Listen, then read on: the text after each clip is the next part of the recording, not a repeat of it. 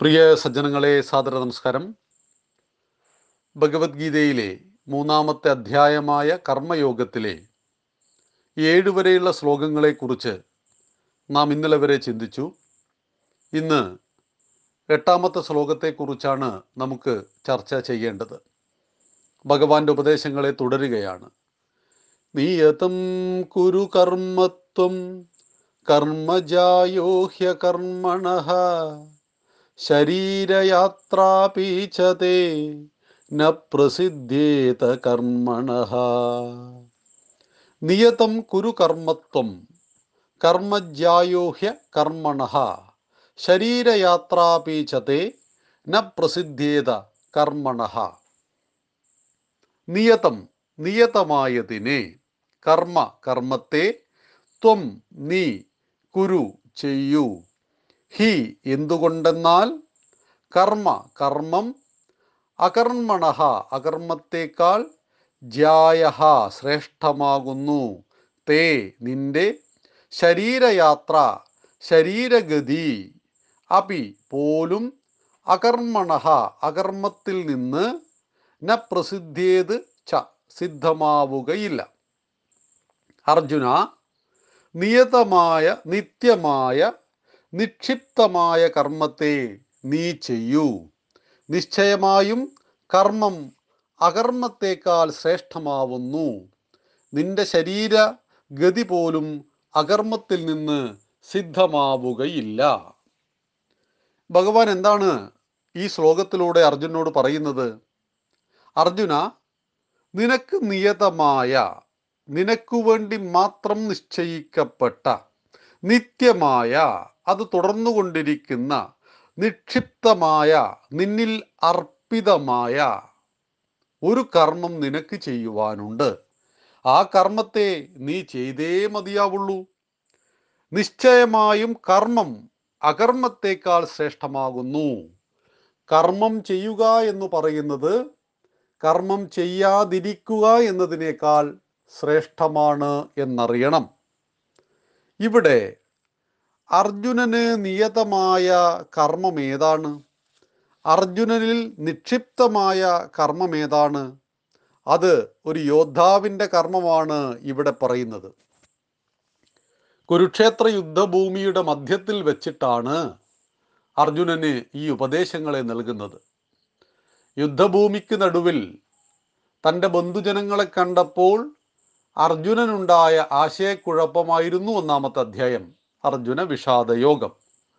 ആ വിഷാദയോഗത്തിൽ അടിമപ്പെട്ടു പോയ അർജുനൻ ഗുരുവായിട്ട് ശ്രീകൃഷ്ണ ഭഗവാനെ സങ്കല്പിച്ചുകൊണ്ട് അദ്ദേഹത്തോട് പറയുകയാണ് ഭഗവാനെ എനിക്ക് ശ്രേയസ് ഉണ്ടാക്കുന്നത് എന്താണെന്ന് ഉപദേശിച്ചു തരൂ. ഇവിടെ ഉപദേശം കൊടുത്തു. നിന്നിൽ അർപ്പിതമായ നീ അധികാരിയായിരിക്കുന്നത് ഏത് കർമ്മത്തിലാണോ ആ കർമ്മത്തെ നീ ചെയ്യണം. ഈ കർമ്മത്തിന്റെ പേരാണ് നിയതമായ കർമ്മം. ഇവിടെ നമുക്കെല്ലാവർക്കും നിയതമായ ഒരു കർമ്മമുണ്ട്. ആ കർമ്മം വ്യത്യസ്ത മേഖലയിലാവാം. തോട്ടിപ്പണി മുതൽ രാഷ്ട്രപതിയുടെ പണി വരെ നിയതമായ കർമ്മങ്ങളാണ്. എല്ലാ ജോലിക്കും എല്ലാ കർമ്മത്തിനും അതിന്റേതായ മഹത്വമുണ്ട്. ഒന്നില്ലെങ്കിൽ മറ്റൊന്നില്ല. എല്ലാം പരസ്പര പൂരകങ്ങളാണ്. നമുക്ക് ഡോക്ടേഴ്സ് ആവശ്യമുണ്ട്. നമുക്ക് എൻജിനീയേഴ്സും ആവശ്യമുണ്ട്. നമുക്ക് പോലീസും പട്ടാളവും നിയമവും ആവശ്യമുണ്ട്. സർവോപരി കർഷകൻ ആവശ്യമുണ്ട്.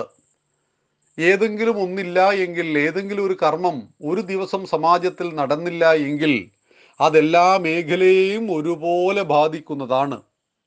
ഡോക്ടേഴ്സ് ഒരു ദിവസം പണിമുടക്കിയാൽ അത് അനേക രോഗികൾക്ക് ബുദ്ധിമുട്ടുണ്ടാക്കും പലരുടെയും ജീവൻ എടുത്തു കളയുമത് എൻജിനീയേഴ്സ് അവരുടെ കർമ്മം ചെയ്തില്ല എങ്കിൽ അത് നമ്മുടെ ആനുകാലിക ദൈനംദിന ജീവിതത്തെ ബാധിക്കും.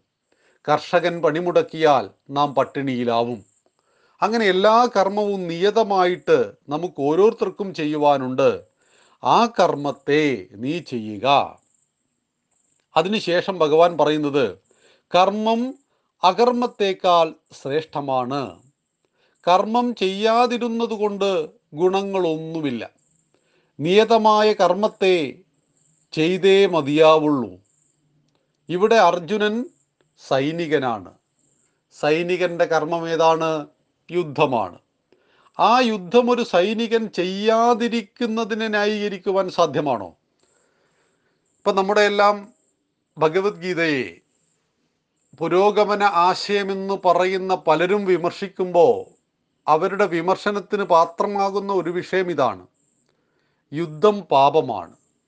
ആയിരക്കണക്കിന് ആളുകളുടെ ചോര കൊണ്ട് പുഴയൊഴുകുന്ന യുദ്ധം അത് വേണ്ടെന്ന് പറഞ്ഞവനല്ലേ അർജുനൻ? പിന്നെ എന്തിനാണ് ഈ അർജുനെ കൊണ്ട് ഇത്ര ഭീകരമായ യുദ്ധം ചെയ്യിക്കുന്നത്? ഈ രണ്ടായിരത്തി പത്തൊമ്പതിൽ വന്ന് നമ്മളൊന്ന് ചിന്തിക്കൂ. നമ്മുടെ രാഷ്ട്രത്തിനൊരു യുദ്ധം ചെയ്യേണ്ടി വന്ന അവസ്ഥയുണ്ടായി. നമ്മുടെ സൈനികന്മാർ പറയുന്നു അല്ലെങ്കിൽ സൈന്യത്തിന്റെ നേതാവ് കമാൻഡർ ഇൻ ചീഫ് പറയുന്നു യുദ്ധം ചെയ്യേണ്ടതില്ല. ഞാൻ യുദ്ധം ചെയ്യില്ല. നമ്മൾ ആരും അംഗീകരിക്കില്ലല്ലോ. അപ്പോൾ രണ്ടായിരത്തി പത്തൊമ്പതിൽ യുദ്ധം ചെയ്യുവാൻ വിധിക്കപ്പെട്ട സൈനികനും സൈനിക മേധാവിയും യുദ്ധം ചെയ്യില്ല എന്ന് പറഞ്ഞാൽ നമുക്ക് അംഗീകരിക്കുവാൻ സാധ്യമല്ല. പക്ഷേ രണ്ടായിരത്തി പത്തൊമ്പതിലെ കാര്യം ഞാൻ ജീവിച്ചിരിക്കുന്ന ഈ കാലഘട്ടമായതുകൊണ്ട് എനിക്ക് യുദ്ധം ആവശ്യമുണ്ട്. ഇത് തന്നെയായിരുന്നു അയ്യായിരത്തി ഒരുന്നൂറ് വർഷം മുമ്പ് കുരുക്ഷേത്ര യുദ്ധഭൂമിയിലും സംഭവിച്ചത്. അവിടെ സൈനികൻ ചെയ്യേണ്ട കർമ്മത്തിൽ നിന്ന് ഒളിച്ചോടുവാൻ ആ സൈനികന്മാരുടെ നേതാവ് തയ്യാറായി. ആ സൈനികന്മാരുടെ കമാൻഡർ ഇൻ ചീഫ് ആയിരുന്നു അന്നത്തെ അർജുനൻ. പാണ്ഡവപക്ഷത്തിന്റെ ഏറ്റവും പ്രധാനപ്പെട്ട പോരാളിയാണ് അർജുനൻ. അർജുനൻ കർമ്മത്തിൽ നിന്നും ഒളിച്ചോടുവാനാണ് പരിശ്രമിച്ചത്. എങ്ങനെയാണ് ന്യായീകരിക്കുവാൻ കഴിയുക? ഇവിടെയാണ് ഭഗവാൻ പറയുന്നത് അർജുന നിന്റെ കർമ്മം നിന്നിൽ അർപ്പിതമായ നിന്നിൽ നിക്ഷിപ്തമായ കർമ്മമാണ്. ആ കർമ്മത്തെ നീ ചെയ്യണം. കർമ്മം ചെയ്യാതിരുന്നാൽ ദോഷമുണ്ടാവും എന്നാൽ കർമ്മം ചെയ്യുന്നതാണ് കർമ്മം ചെയ്യാതിരിക്കുന്നതിനേക്കാൾ ശ്രേഷ്ഠം. ഇവിടെ കർമ്മത്തെ നാം കൃത്യമായിട്ട് മനസ്സിലാക്കണം. മോഷ്ടിക്കുന്നത് ഒരു കർമ്മമാണ്. പിടിച്ചു പറിക്കുന്നത് ഒരു കർമ്മമാണ്. അനാവശ്യമായിട്ട് ഒരാളെ ഉപദ്രവിക്കുന്നതും നമ്മുടെ ഇന്ദ്രിയങ്ങൾ കൊണ്ടുള്ള കർമ്മം തന്നെയാണ്. ഇതിനെയല്ല ഇവിടെ ഭഗവാൻ ഉദ്ദേശിക്കുന്ന കർമ്മം. സത്യത്തിന്റെയും ധർമ്മത്തിന്റെയും അടിസ്ഥാനത്തിൽ ഓരോരുത്തരും ചെയ്യപ്പെ ചെയ്യ ചെയ്യേണ്ട നിശ്ചയിക്കപ്പെട്ടിട്ടുള്ള നിയതമായ കർമ്മത്തെയാണ് ഈ അർത്ഥത്തിൽ കർമ്മം എന്ന് വിളിക്കുന്നത്. അപ്പോൾ ഒരാൾ കർമ്മം ചെയ്യാതിരിക്കുന്നു അത് ദോഷമായി മാറുന്നേ ഉള്ളൂ. കർമ്മം ചെയ്യുമ്പോൾ ആ ദോഷം വളരെയേറെ കുറഞ്ഞു വരുന്നുണ്ട് എന്ന് മനസ്സിലാക്കുക. മാത്രമല്ല അർജുനോട് പറയുന്നു കർമ്മം ചെയ്യാതിരുന്നാൽ നിന്റെ ശരീരഗതി പോലും അകർമ്മത്തിൽ നിന്ന് സിദ്ധമാവുകയില്ല. ഈ ശരീരത്തെ നിലനിർത്തണമെങ്കിൽ കൂടി നമ്മൾ കർമ്മം ചെയ്യണ്ടേ? വെള്ളം കുടിക്കണം ഭക്ഷണം കഴിക്കണം ശൗചം ചെയ്യണം. ഇതൊക്കെ ചെയ്യുന്നത് കർമ്മം തന്നെയാണ്. അപ്പോൾ ഈ കർമ്മം ചെയ്യാതെ ഒരു നിമിഷം പോലും ജീവിക്കുവാൻ ഒരു ജീവജാലങ്ങൾക്കും സാധ്യമല്ല. ഈ കർമ്മത്തെ ദൈനംദിനം ചെയ്തുകൊണ്ട് തന്നെയാണ് എല്ലാ മനുഷ്യനും ജീവിക്കുന്നത് എന്നറിയുക. അതുകൊണ്ടാണ് ഭഗവാന്റെ ഉപദേശം കർമ്മത്തെ ചെയ്തില്ലെങ്കിൽ ഈ ശരീരം പോലും ബാക്കിയുണ്ടാവില്ല ഈ ശരീരത്തെ നിലനിർത്തുവാൻ വേണ്ടിയിട്ട് പോലും ആളുകൾ കർമ്മം ചെയ്യുന്നുണ്ട്. നമ്മൾ ചില ആളെക്കുറിച്ച് പറയും അവൻ മടിയനാണ് അലസനാണ് പക്ഷെ അവൻ ഭക്ഷണം കഴിക്കുന്നുണ്ടാവില്ലേ? അവൻ ഉറങ്ങുന്നുണ്ടാവില്ലേ? അവൻ എപ്പോഴെങ്കിലും കുളിക്കുന്നുണ്ടാവില്ലേ? അപ്പം ഈ കർമ്മങ്ങൾ ചെയ്താൽ മാത്രമേ അവന്റെ ശരീരം നിലനിൽക്കൂ എന്നുള്ളത് അവനറിയാം. അതുകൊണ്ട് ആ കർമ്മമെങ്കിലും അവൻ ചെയ്യുന്നു. ഇവിടെയാണ് കർമ്മത്തിന്റെ ശ്രേഷ്ഠ ശ്രേഷ്ഠതയെക്കുറിച്ച് ഭഗവാൻ സൂചിപ്പിക്കുന്നത്. കർമ്മം ചെയ്യണം. നിർബന്ധമായിട്ടും എല്ലാവരും അവരവരിൽ അർപ്പിതമായ കർമ്മത്തെ ചെയ്തുകൊണ്ട് മുന്നോട്ട് പോകണം. തന്നിൽ അർപ്പിതമായ കർമ്മം അവനവൻ ചെയ്യുക എന്നുള്ളതാണ് ആ കർമ്മത്തിലെ ശ്രേഷ്ഠത ഉണ്ടാകുന്നത്. ഇങ്ങനെയാണ് നമ്മുടെ കുലധർമ്മം ഒക്കെ വരുന്നത്. ജാതിധർമ്മം എന്ന് പറഞ്ഞപ്പോൾ നമ്മളിൽ പലരും തെറ്റിദ്ധരിച്ചിട്ടുണ്ട് അല്ലെങ്കിൽ നമ്മൾ തെറ്റിദ്ധരിക്കപ്പെട്ടിട്ടുണ്ട്.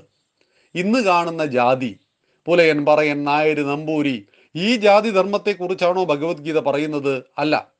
അത് തൊഴിലുമായി ബന്ധപ്പെട്ടിട്ടതാണ്. ഒരു നന്നായിട്ട് സ്വർണപ്പണിയെടുക്കുന്ന ഒരാളുടെ മകൻ ചെറുപ്പത്തിലെ അച്ഛനെ ശ്രദ്ധിക്കുന്നുവെങ്കിൽ അച്ഛനെ പോലെ തന്നെ വിദഗ്ധനായ ഒരു സ്വർണപ്പണിക്കാരനായിട്ട് അയാൾക്ക് മാറാം. ഏത് മേഖലയിലും ജോലി ചെയ്യുന്ന ആളും പരമ്പരാഗതമായിട്ട് അതിനെ തുടർന്നു തുടർന്നു പോകുമ്പോൾ അതാത് ജോലിയിൽ എക്സ്പേർട്ട് ആയിട്ടുള്ള ആളുകളെ വിദഗ്ധരായ ആളുകൾ അവിടെ സൃഷ്ടിക്കപ്പെടുന്നു. അങ്ങനെയാണ് നമ്മുടെ ശില്പകലയൊക്കെ വലിയ വലിയ തലത്തിലെത്തിയത്. ഭാരതത്തിലെ ഒരു ആയിരം വർഷം പഴക്കമുള്ള ക്ഷേത്രങ്ങളൊക്കെ ഒന്ന് ചെന്ന് നോക്കിയാൽ നമ്മൾ അത്ഭുതപ്പെട്ടു പോകും. അതിന്റെ തന്ത്രശാസ്ത്രം അതിന്റെ ശില്പശാസ്ത്രം ഒക്കെ നമ്മളെ അത്ഭുതപ്പെടുത്തുന്നതാണ്. നളന്ത തക്ഷശില പോലുള്ള സർവകലാശാലകൾ ആ സർവകലാശാലയുടെ ലൈബ്രറിക്ക് തീവച്ചപ്പോൾ മാസങ്ങളോളം നിന്ന് കത്തി അവിടുത്തെ ഗ്രന്ഥങ്ങൾ. എന്ന് പറഞ്ഞാൽ ആ ഗ്രന്ഥാലയത്തിന്റെ വലിപ്പം എത്രയായിരിക്കും എന്ന് ഓർമ്മിച്ചു നോക്കൂ. ഏതൊക്കെ മേഖലയിലാണ് ഭാരതം പടർന്നു പന്തലിച്ചത്? എന്തുകൊണ്ടാണ്? ഉപദേശങ്ങളെല്ലാം തന്നെ നമ്മുടെ ഭഗവാൻ നൽകിയത് ശ്രീകൃഷ്ണ പരമാത്മാവ് നൽകിയത് എല്ലാ കാലഘട്ടത്തിലേക്കും എല്ലാവർക്കും വേണ്ടിയായിരുന്നു.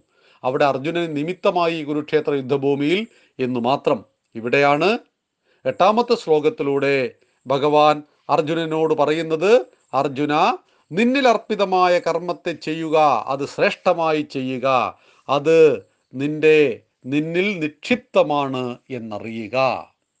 ഇതാണ് കർമ്മയോഗത്തിലെ എട്ടാമത്തെ ശ്ലോകത്തിലൂടെ ഭഗവാൻ ഉദ്ദേശിക്കുന്നത്.